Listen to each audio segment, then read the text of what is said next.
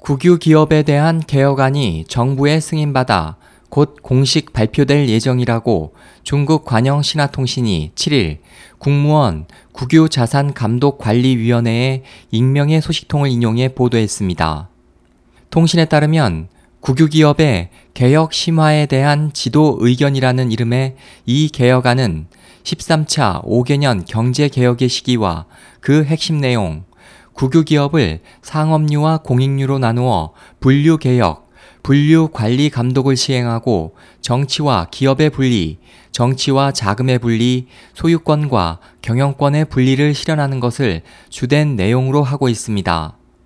중국 경제지인 징지찬 카오바오는 이미 일부 부서에 전달된 20페이지에 달하는 이 계획안은 경제 개혁에 관한 원론을 비롯해 국유기업에 대한 분류 추진, 현대화 기업 제도의 개선, 국유자산 관리 체제의 개선, 혼합 소유제 경제로의 발전, 국유자산 유출에 대한 감독 강화, 국유기업에 대한 당의 통제 강화 등의 내용을 다루고 있다고 설명했습니다.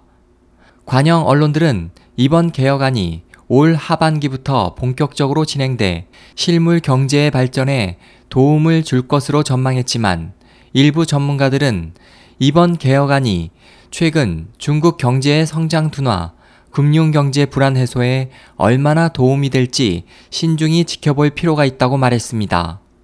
이 밖에 현재 국유기업의 자산 증권화율이 30%에 불과해 이번 개혁으로 많은 국유자산이 금융시장에 진입하면서 그 규모가 수년간 약 30조 위안, 약 5,589조 원에 달할 것이라는 전망도 나오고 있습니다. SOH 희망지성 국제방송 홍승일이었습니다.